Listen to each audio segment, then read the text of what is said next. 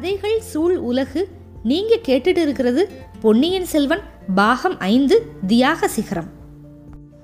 தொடர்ந்து கதை கேட்கறதுக்காக ரொம்ப நன்றி. உங்களோட ஃபீட்பேக் எங்களுக்கு ரொம்ப இம்பார்ட்டண்ட் டிஸ்கிரிப்ஷன் பாக்ஸில் இருக்கிற இமெயில் ஐடிக்கு உங்கள் ஃபீட்பேக் அனுப்புங்க. இப்போ கதைக்குள்ளே போகலாம்.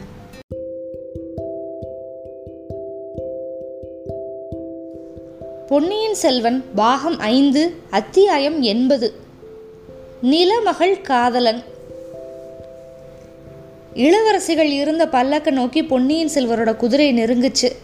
கொஞ்சம் பின்னாலேயே குதிரையை நிப்பாட்டின வந்தியத்தேவன் ஐயா ஜாக்கிரதை இளவரசிகளோட அந்த பொல்லாத பல்லக்கு நம்ம சாது குதிரையை மோதிர போகுது அப்படின்னா கிட்டத்தட்ட அதே இடத்துல முன்னொரு தடவை நந்தினியோட மூடு பல்லக்கு மேலே அவன் குதிரையை கொண்டு போய் மோத விட்டுட்டு குதிரையை பல்லக்கு மோதுது அப்படின்னு கூக்குரலிட்டது அவனுக்கு ஞாபகம் வந்துச்சு. அந்த சம்பவம் நடந்து ஆறு மாதம் கூட முழுமையாக ஆகலை.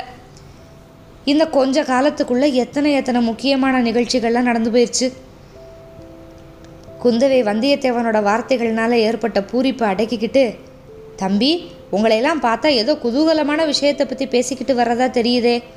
உங்களோட முகங்கள் அவ்வளவு மலர்ச்சியாக இருக்குது அப்படின்னா. ஆமாம் அக்கா குதூகலமான விஷயம் பற்றி தான் பேசிக்கிட்டு வந்தோம். ஆனால் அது உன்னோட தோழி வானதிக்கு அவ்வளவா குதூகலம் கொடுக்காது. என்னோட திருமண நாள் நெருங்கி வந்துக்கிட்டு இருக்குல்ல நான் காதல் கொண்டு கல்யாணம் பண்ணிக்க போகிற மங்கையை பார்த்து மகிழ்ந்தோம். அவளோட ரூப லாவண்யங்களை பற்றி பேசிக்கிட்டே வர்றோம் அப்படின்னாரு பொன்னியின் செல்வர். கொஞ்சம் முன்னால் பிரகாசமாக இருந்த ரெண்டு பெண்களோட முகமுமே உடனே அப்படியே வாட்டமாயிருச்சு. வானதி வந்து தலையை குனிஞ்சுக்கிட்டா.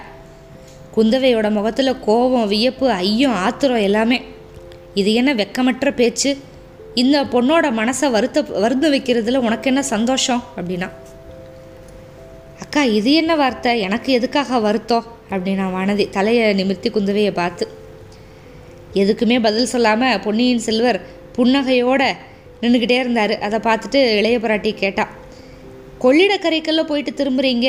எங்கே? எந்த பொண்ணை பார்த்தீங்க? எந்த ஊர்? என்ன பேர்? என்ன குலம்? அப்படின்னு கேட்டுக்கிட்டே போனான் இப்போ வந்தியத்தேவன் குறுக்கிட்டு தேவி இளவரசர் கல்யாணம் பண்ண போகிற குலமகள் யாரையும் நாங்கள் பார்த்துட்டு வரல. இந்த பஞ்சநதி தீரத்தில் பொலிந்து விளங்குற நில மாமகளைத்தான் நெடுகளையும் பார்த்து வியந்துக்கிட்டே வர்றோம். சோழவள நாட்டோட இயற்கை அழகுகளை பற்றி பேசிட்டு வந்தோம். இளவரசர் இந்த அழகான நாட்டோட சக்கரவர்த்தியாக முடிசூட்டிக்கிற நாள் நெருங்கி வருதுல்ல? இவர் வந்து இந்த இரு நில மடந்தை மேலே கொண்ட காதலை பற்றி தான் குறிப்பிட்டார்.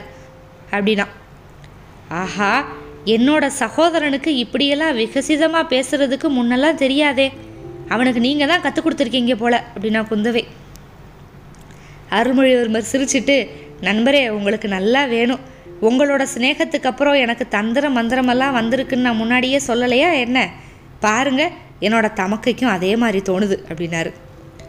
இது என்ன வீண் பழி? தமக்கையும் தம்பியும் ஒத்து பேசிக்கிட்டது மாதிரி ஒரே மாதிரி என் மேலே குற்றம் சுமத்துறீங்களே அப்படின்னு வந்தியத்தேவன். ம் இன்னும் உங்கள் மேலே நிறைய குற்றங்கள் இருக்குது என் தம்பி சொல்லியிருக்க முடியாத குற்றங்களும் இருக்குது அது எல்லாத்தையும் நடுச்சாலையில் நின்று சொல்ல முடியாது. ஆ நான் சந்தேகப்பட்டது சரியா போச்சு அப்படின்னா வந்தியத்தேவன். என்ன சந்தேகப்பட்டீங்க? என்னை ஈழ நாட்டு படைக்கு சேனாதிபதியாக்கி அனுப்புறது என்னோட குற்றங்களுக்காக எனக்கு தீவாந்திர சிச்சை விதிப்பது அப்படின்னு நினச்சேன் அப்படின்னா. தீவாந்திர சிச்சை அப்படின்னு சொன்னால் தொலைதூரத்தில் இருக்கிற தீவுகளுக்கு அனுப்பி தண்டனை கொடுக்கறது. பார்த்தீங்களா அக்கா? சோழ குலத்தாரோட நன்றி அறிதல்ல இவருக்கு எவ்வளவு நம்பிக்கை இருக்குன்னு பாருங்க. ஆமாம் தம்பி நமக்கு இவர்கிட்ட நன்றி கொஞ்சம் கூட இல்லை அப்படிங்கிறது உண்மைதான். இது என்ன நீங்களும் இப்படி சொல்கிறீங்களே அப்படிங்கிறார் அருள்மொழிவர்மர். அந்நியர்கள் செய்கிற உதவிக்கு நன்றி செலுத்தலாம். நண்பர்களுக்குள்ளே எப்படி நன்றி ஏற்படும்? திருவள்ளுவர் சொல்லியிருக்கிறது ஞாபகம் இல்லையா? உடுக்க இழந்தவன் கை போல அங்கே இடுக்கண் கழைவதாம் நட்பு. நழுவன உடைய எடுத்து கட்டி விட்டதுக்காக இடை வந்து கைக்கு நன்றி செலுத்தணுமா என்ன? அப்படின்னா குந்தவை. தேவி நன்றி செலுத்த வேண்டியதே இல்லை. தண்டனை விதிக்காமல் இருந்தால் அதுவே பெரிய நன்றி. தம்பி நீயும் சரி இவரும் சரி. ஒன்று ஞாபகம் வச்சுக்கோங்க. இவரை எனக்கு உதவியாக இருக்க சொல்லி நம்ம அண்ணன் வீர ஸ்வர்க்கம் அடைஞ்ச கரிகாலன் அனுப்பி வச்சான். அந்த கடமையிலிருந்து இன்னும் நான் விடுதலை பண்ணவே இல்லை இவரை அப்படின்னா குந்தவை. இவருக்கு விடுதலை தரவே வேண்டாக்கா. அக்கா ஆயுள் தண்டனையாகவே கொடுத்தா கூட எனக்கு சம்மதம்தான் அப்படிங்கிறார் இளவரசர். இலங்கையில் இவரால் எனக்கு ஆக வேண்டிய காரியங்கள் சில இருக்குது தேவி போகிறதுக்கு முன்னால் உங்ககிட்ட விடை வாங்கிக்கிட்டு தான் போவேன் அப்படின்னா வந்தியத்தேவன். சரி அப்படின்னா நீங்கள் பழைய அறைக்கு வந்து என்கிட்ட விடை வாங்கிக்கணும் அப்படின்னா குந்தவை. அக்கா இப்போ எங்கே புறப்பட்டீங்க? அப்படின்னு வியப்பாக கேட்டார் பொன்னியின் செல்வர். திருவையாருக்கு போகிறோம் இன்னைக்கு மார்கழி திருவாதிரை திருநாளில் செம்பியன் மாதேவியும் மதுராந்தகரும் பூங்குழலியும் காலையிலேயே போயிட்டாங்க. நீங்களும் வரீங்களா இல்லை இல்லை. நாங்கள் இப்போ வரல. திருவையாறு நகருக்குள்ளே போகக்கூடாதுன்னு தான் ஆற்றங்கரையோட மேற்கில் திரும்பி வர்றோம். ம். அப்பர் பெருமான் திருவையாறில் கைலாசத்தையே கண்டு பரவசானார். உங்களுக்கு அங்கே போகவே பிடிக்கல போல. ஒருவேளை நீங்களும் வீர வைஷ்ணவர்கள் ஆகிட்டீங்களா என்ன? அப்படியெல்லாம் ஒன்றும் இல்லை. திருவையாருக்கு போனால் அப்பர் பெருமான மாதிரி அங்கே போகணும் அப்படின்னு எண்ணம். அப்பர் எப்படி போனார்? அதுதான் அவரோட பாட்டிலேயே சொல்லியிருக்காரே யாதும் சுவடுபடாமல் போனார். ஆடம்பரம் எதுவுமே இல்லாமல் தா திருநாவுக்கரசர் அப்படிங்கிறத காட்டிக்கிறாம பூஜைக்காக புஷ்பமும் நீரும் எடுத்துகிட்டு போன அடியார் கூட்டத்துக்கு பின்னால் போனார்.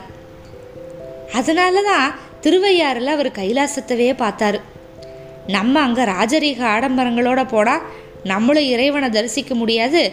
ஜனங்களும் சுவாமி தரிசனத்தை விட்டுட்டு நம்மளை சுற்றிக்கிட்டு நிற்பாங்க அப்படின்னாரு பொன்னியின் செல்வர். ஆமாம் ஆமாம் உன்னோட ஜாதக விசேஷம் அப்படி. உன்னை பார்த்ததுமே மக்கள் சூழ்ந்துக்கிட்டு மன்னர் மன்னருக்கு ஜே பொன்னியின் செல்வருக்கு ஜே அப்படின்னு கோஷம் போட ஆரம்பிச்சிருவாங்க. ஆனால் எங்களுக்கு அந்த அளவுக்கு அபாயமெல்லாம் இல்லை. மேலும் நாங்கள் ஜனக்கூட்டத்துக்கு மத்தியில் போகவும் மாட்டோம். திருவாதிரை திருநாளுக்காக சுவாமி எழுந்தருளல் நடக்கிறப்ப திருவையாறில் இருக்கிற நம்ம அரண்மனை மேல் மாடத்துல இருந்தே ஐயாருடைய இறைவனை வந்து தரிசனம் பண்ணிக்கிருவோம். அக்கா ஒரு பழம்பெரும் மா- பாடல் ஞாபகம் இருக்கா? அண்ட சராசரங்களையும் அகில புவனங்களையும் ஆகாச வெளியில் இருக்கிற எல்லா நட்சத்திரங்களையும் படைத்தவர் வந்து இறைவன். அவரை வந்து ஆதிரையான் அப்படின்னு சொல்லுவாங்க. திருவாதிரை நட்சத்திரத்துக்கு மட்டும் உரியவன் அப்படின்னு மக்கள் சொல்கிறது என்ன பேதைமை? இப்படிப்பட்ட கருத்துள்ள அந்த பாட்டு உங்களுக்கு ஞாபகம் இருக்கா? அப்படின்னு கேட்டார் பொன்னியின் செல்வர். ஞாபகம் இருக்கு தம்பி ஆனால் எல்லா நட்சத்திரங்களுக்கும் உரியவன் திருவாதிரைக்கு உரியவன் தானே? சரி நீங்கள் போயிட்டு வாங்க. எப்போ தஞ்சைக்கு திரும்பி வருவீங்க? தஞ்சைக்கு நாங்கள் திரும்ப போகிறதில்ல தம்பி. திருவையாறுலேருந்து நேராக பழையாறைக்கு போகிறோம் என்ன என்ன? என்னோட மகுடாபிஷேகத்துக்கு இல்லாமலா போகிறீங்க ஆமாம் உன்னோட மகுடாபிஷேக வைபவத்தில் எனக்கும் வானதிக்கும் என்ன வேலை? அப்படிங்கிறாங்க இளைய பிராட்டி. அக்கா என்னது இது? நீங்கள் இல்லாமல் என்னோட பட்டாபிஷேகம் நடக்கவே நடக்காது. எல்லாம் நடக்கும். ஏன் நடக்காது? பட்டாபிஷேகத்துக்கு நாள் வச்சு கொடுத்தவர் யாரு? ராமரோட பட்டாபிஷேகத்துக்கு நாள் பார்த்து சொன்னவரோட சன்னதியில் வந்தவர்ல? அக்கா எனக்கு நாள் நட்சத்திரம் ஜோதிடம் ஆருடம் எதுலேயுமே நம்பிக்கை இல்லை. நம்ம கடமையை செய்கிற எல்லா நாளுமே நல்ல நாள் தான். சோம்பி இருக்கிற நாட்கள் கெட்ட நாட்கள் அப்படின்னாரு பொன்னியின் செல்வர். உன்னோட வாழ்நாட்கள் எல்லாம் அந்த மாதிரி நல்ல நாட்களாகவே இருக்கட்டும் தம்பி. நாங்கள் போய் ஐயாரப்பர்கிட்டையும் அறம் வளர்த்த நாயக்கிட்டையும் உனக்காக பிரார்த்தனை பண்ணிக்கிறோம் அப்படின்னா குந்தவை. எனக்காக என்ன பிரார்த்தனை பண்ண போகிறீங்கன்னு கேட்டு மறுபடியும் தாமதப்படுத்துகிறார் தாமதப்படுத்துகிறாரு பொன்னியின் செல்வர்.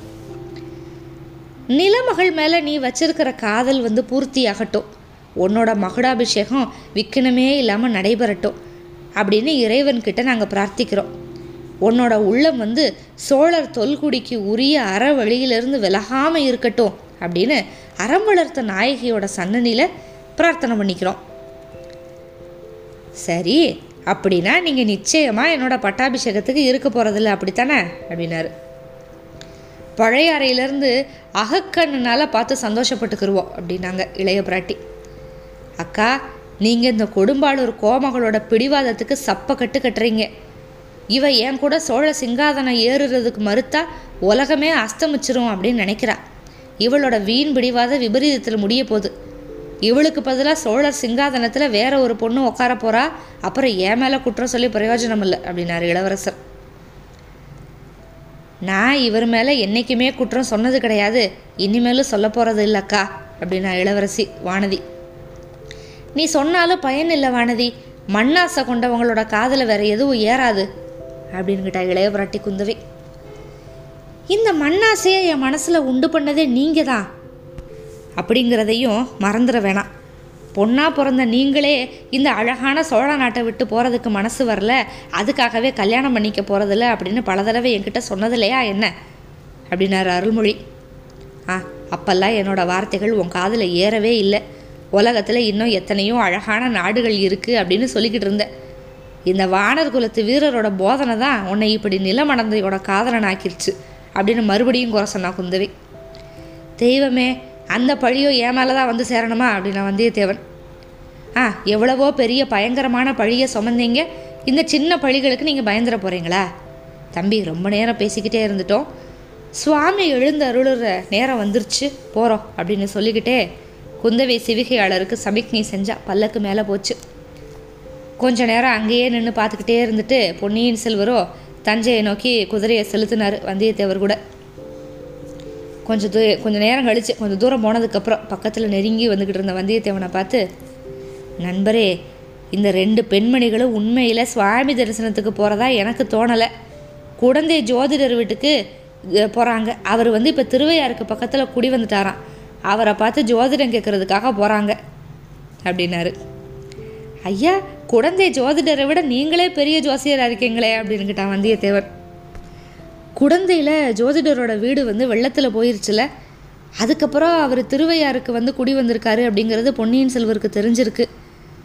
இப்போ உண்மையிலேயே குந்தவையும் வானதியும் வந்து ஜோதிடரை பார்க்குறதுக்கு தான் போகிறாங்களா இப்போ எல்லாமே சுபமாக முடிஞ்சதுக்கப்புறம் மறுபடியும் ஏன் ஜோதிடரை பார்க்குறதுக்காக போகிறாங்க பொன்னியின் செல்வர் வந்து வானதியை கல்யாணம் பண்ணிக்கல அப்படின்னு சொன்னால் மகுடாபிஷேகத்தப்ப வேற யாரை கல்யாணம் பண்ணிப்பார்? யார் அவரோட சேர்ந்து சிங்காதனை ஏறுவாங்க? இதெல்லாம் மேற்கொண்டு பார்க்கலாம். காத்திருங்கள். அத்தியாயம் எண்பத்து ஒன்றுக்கு மிக்க நன்றி.